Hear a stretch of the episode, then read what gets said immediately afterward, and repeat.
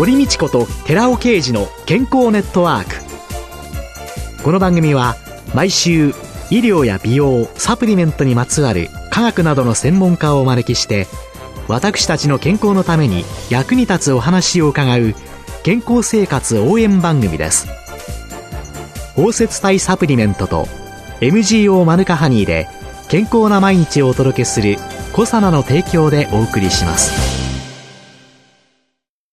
ここでコサナから美容と健康のための無料セミナーのお知らせです来る10月31日火曜日午後5時より東京日本橋のコサナ東京本社にて美容と健康を科学するコサナのセミナーマヌカとオリゴの最新情報を開催いたします。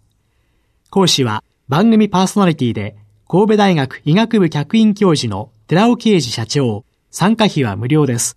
参加ご希望の方は東京03 6262-1512までお電話でお申し込みください。コサナから美容と健康のための無料セミナーのお知らせでした。こんにちは、堀道子です。今月は洋菓子研究家の木村幸子さんをゲストに迎えて、蜂蜜と健康テーマにお送りしています。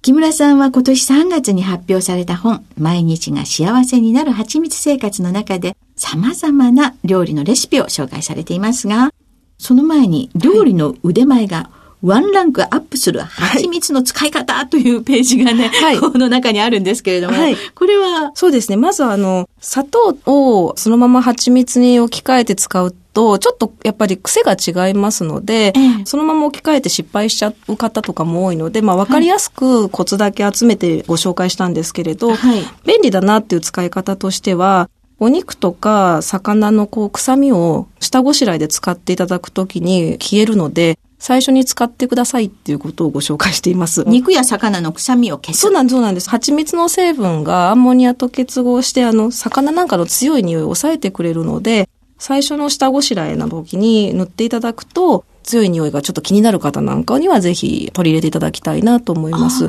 あそれはお魚に直接蜂蜜をこう、はい、びちょびちょっと塗っちゃえばいいはい、スプーンなんかでこうさーっと塗っていただけばそれだけで大丈夫です。そうするとその臭みが消える。まず一つ。はい。あと、同じ使い方なんですけれど、はい、お肉なんかに塗っていただくと、蜂蜜のまず浸透性が高いっていうこともあるんですけれど、焼くと蜂蜜はカラメル化しやすいっていう性質があるんです。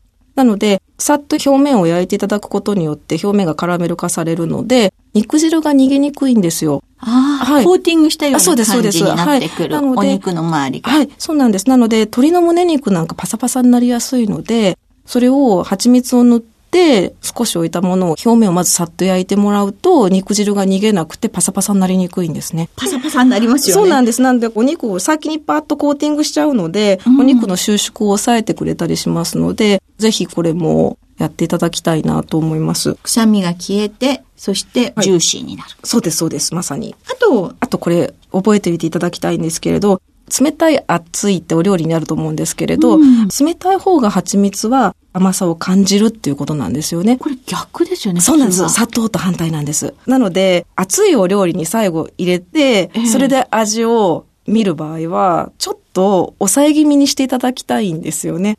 冷めて食べるものなんかは、冷めた時に甘くなっちゃう可能性があるので、砂糖と反対っていうのをそこをちょっと覚えていただこれも多分だから失敗されたりする原因だと思うんですけれど。ちょっと入れすぎちゃって。そうなんです、そうなんです。時に。はい。かぼちゃさんなんかを煮てる時に。少し控えました。はい。で、冷えてからだと、はい、なんか甘いわねになってしまう、はい、それだったら冷めてから最後微調整していただいた方がいいかなと思います。蜂蜜をかけて。はい、足りなかった時に足せばいいんだよっていう。蜂蜜は最後の方がいい。蜂蜜は熱に弱いんですよね。蜂蜜の中には、あの、酵素が結構たくさん入っていますので、やっぱ60度以上の熱をこう長い間かけてしまうと、せっかくの栄養成分がどんどん損なわれていってしまうんです。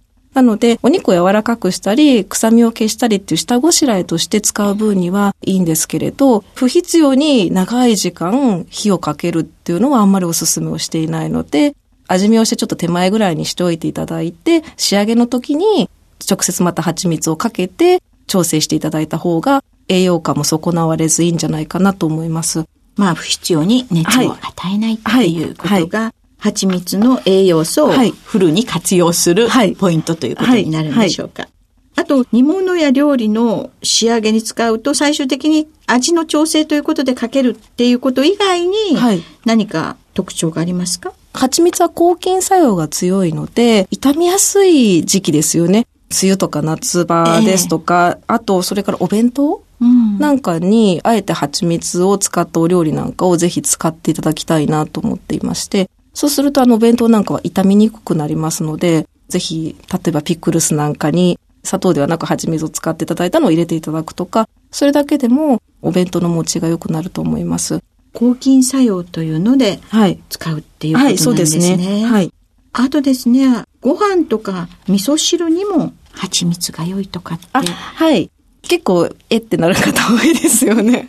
ご飯は、蜂蜜に含まれるあの、ブドウ糖と果糖っていうのが、保水性があるんですよね。あと、それと、消化酵素のアミラーゼっていうのが、でんぷんの一部を麦芽糖に変えてくれるので、米の旨味が引き出されます。なので、甘くするというのではなくって、お米そのものの甘さをちょっと出してあげて、ふっくらさせるっていうような働きがあるんですよね。お米自身の良さを、はい、はい甘みを出す。はい。あと、お味噌汁に関して言いますと、旨味成分の代表的なものとして、アミノ酸の一種のグルタミン酸っていうものがあるんですけれど、蜂蜜の中にはそのグルタミン酸が入っています。そうなんはい。ですか。はい。だからやっぱその旨味成分に似通った役割があるんですよね。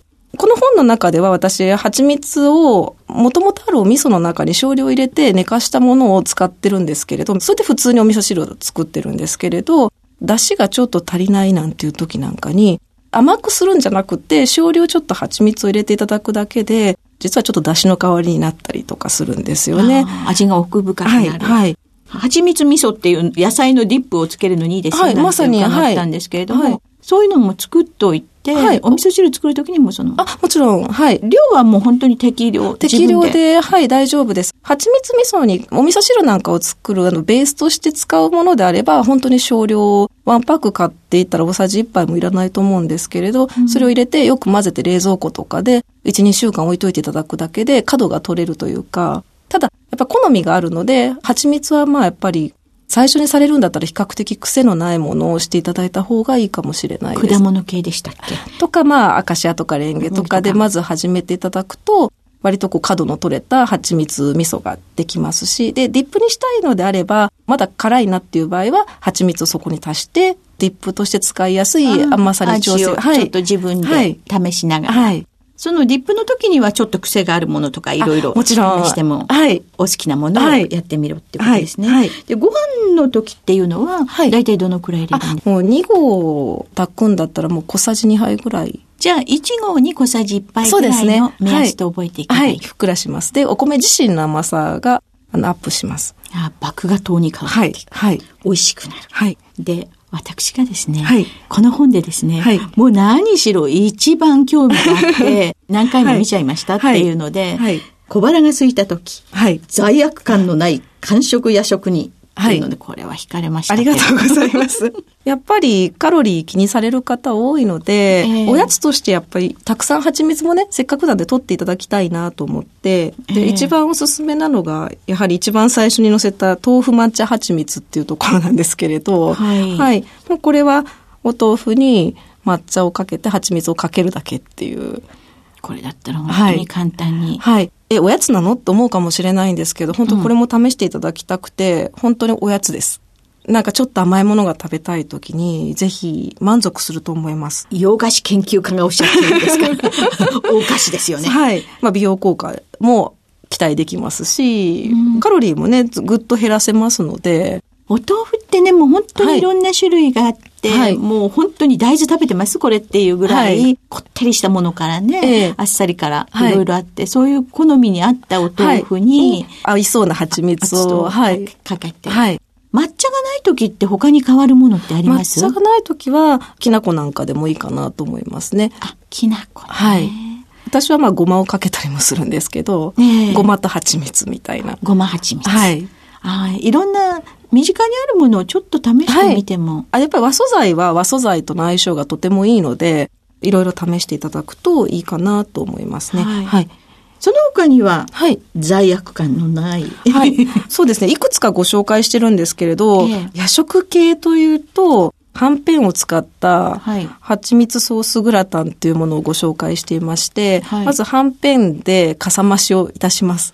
はんぺんってあの、はいふわふわの、よく売っている、ははいい、おでん用の。はい。そうなんです。カロリーがとてもはんぺんは低いので、ええまあそれを使って、蜂蜜を、まあお醤油とお酒で混ぜたものを上からチーズとともにかけて焼いただけなんですけれど、ええかなりボリュームもありますし、食べたっていう感じもするのに、カロリーは結構抑えめなので、これもぜひやっていただきたいなと思います。はんぺんに、蜂蜜、醤油、酒。はい。蜂蜜醤油、酒を混ぜたお味噌もちょっと入れたりとか。お味噌もちょっと入れたり。はい。はいまあ、それはご自分のはいそうですそうです味はいの好みの中で合わせて。で、チーズとはい乗っけて、あとは、オーブントースターでチンで。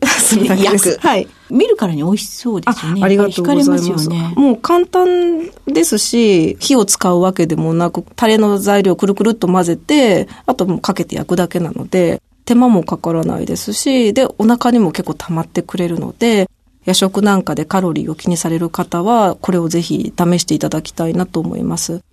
ずっとね、今月お話を伺ってきてるわけですけれども、トーストの上にね、はい。チーズを乗せて、カレーを乗せて、蜂蜜をかけようとはね、はい。普通の人は思わないんじゃないかなと私は思うんですけれども、はい。はいまた豆腐に蜂蜜かけるのもちょっとかけてみようとは思わないんですけれども、やってみたら美味しい。はい。で、みんなにしていただきたい,、はい。はい。そういう興味深い知恵っていうのを、どのようにして習得されたんですか？もう、蜂蜜全般の知識は、日本蜂蜜マイスター協会という協会で、知識は勉強させていただいたんですけれど、はいこういうお料理とかお菓子に使うということに関して言いますと、これはもう私がいろいろ実験をしているっていう感じですね。ミスマッチと思われるようなものも、まずは試してみよう。はい、そうです。もともとの仕事自体がお料理とかお菓子に関わることなので、で、特に私はお菓子の分野ではチョコレートを使い分けるっていうのが大好きで、ええで、蜂蜜に関しても蜂蜜っていう枠の中でいろんなものがありますよね。使い分けるっていうのが多分私の性格にとても合っていて、なのでこの蜂蜜にはこれが合うとか、いろいろまあ想像してみてやってみて、っていう、まあ勘も働くようにもなっているので今は。もうほとんど自分が試していいなと思ったものをご紹介しているっていう感じなんですよね。人にはやっぱり先入観がありますでしょ、はいはいだから、カレーと蜂蜜？合うわけないでしょっていう。そうですよね。思ってしまってるところっていうはい。のが、はい。そこを試してみるか見ないかっていうのが、ほんの一歩踏み出すかどうかっていうのが、はい新しい味との出会いってことなんです。かね。はい。この本から紹介されているものを、はい。皆さんが試してみたらね、はい。皆さんがミスマッチと思ってたものが、はい。い、や、本当美味しいねって、ええはい。そうなんですよ。一つ、まあやっていただいて、で、なんかあれ、意外に蜂蜜って使えるかも、みたいなところから、何か一つずつ増やしていただけたらいいなと思いまして、ただ、あの、パンにかけるだけ以外にいろんなことに使えるんだよっていうのを知っていただけたらいいなと思って。はい。はい。どうぞ日常にね、はい蜂蜜いろんな形で取り入れていただけたらと思います。はい今週のゲストは洋菓子研究家の木村幸子さんでした。来週もよろしくお願よろしいします。くお願いいたします。続いて、寺尾啓二の研究者コラムのコーナーです。お話は、小佐奈社長で神戸大学医学部客員教授の寺尾啓二さんです。こんにちは、寺尾啓二です。今週は先週に引き続き、オメガ3不飽和脂肪酸摂取による筋肉増強作用についてお話ししていきます。運動を工夫することで成長ホルモンを分泌する代わりに EPA や DHA などのオメガ3不飽和脂肪酸を摂取することによる年齢に伴う筋肉量と機能の損失を緩和する効果を検証したワシントン大学のスミスらの研究グループの論文を紹介します。60人の健全な60歳から85歳の男女。オメガ3不飽和脂肪酸摂取群が40名。コーン油摂取群が20名に6ヶ月間摂取してもらいました。そして6ヶ月後、足の筋肉体積、握力強度、最大居上重量の下半身と上半身強度、等速性運動中の平均力を摂取前後に評価しています。この検討には深刻な高トリグリセリド結晶の成人におけるトリグリセリドレベルを下げる EPA、DHA を配合したアメリカにて販売されている医薬品ロバザを使用しています。配合量は1錠あたりオメガ3不飽和脂肪酸エチルエステル 900mg、EPA が 465mg で DHA が 375mg 含有するものです。オメガ3不飽和脂肪酸の摂取群は1日4錠、EPA が 1.86g で、DHA が 1.50g 相当量であります。朝食、夕食中に2錠ずつ、朝夕2回の計4錠摂取してもらいました。プラス部分は、コーン油を同じカプセルに配合した4錠を摂取してもらっています。その結果、体重、体脂肪、筋肉脂肪含量は両群の差は見られませんでした。しかし、筋肉量、筋力において大きな差が見られることが判明しています。大体筋容量は3.6%増加。握力は 2.3kg 増加。筋肉強度は4%増加していることが確認されました。オメガ3不飽和脂肪酸を含有する脂質にはトリグリセリド、エチルエステル、リン脂質と様々な脂質があります。その中で水溶性のリン酸エステルであるリン脂質が生体内への吸収率は最も優れています。オキアミから抽出したクリルオイル、オメガ3不飽和脂肪酸はリン脂質ですので、年齢とともに筋肉の衰えの気になる方は、ぜひクリルオイルの摂取をお試しください。ここで余談ですが、私の母は現在私と一緒に住むようになり、1ヶ月が経ちました。朝昼夕の食事の後、つまり日に3回クリルオイルを配合したゼリーを摂取しています。わずか1ヶ月ですが車椅子で移動していた母は現在一人で歩けるようになっています。お話は小佐野社長の寺尾啓二さんでした。ここで小佐奈から番組お聞きの皆さんにプレゼントのお知らせです。優れた抗菌作用を持つ有効成分食物メチルグリオキサールを 1kg 中に 400mg 以上含むマヌカハニー MGO400 プラスにニュージーランドで栽培された無農薬の大麦若葉を配合したコサナのマヌカハニー青汁を番組お聞きの10名様にプレゼントします。ご希望の方は番組サイトの応募フォームからご応募ください。コサナのマヌカハニー青汁プレゼントのお知らせでした。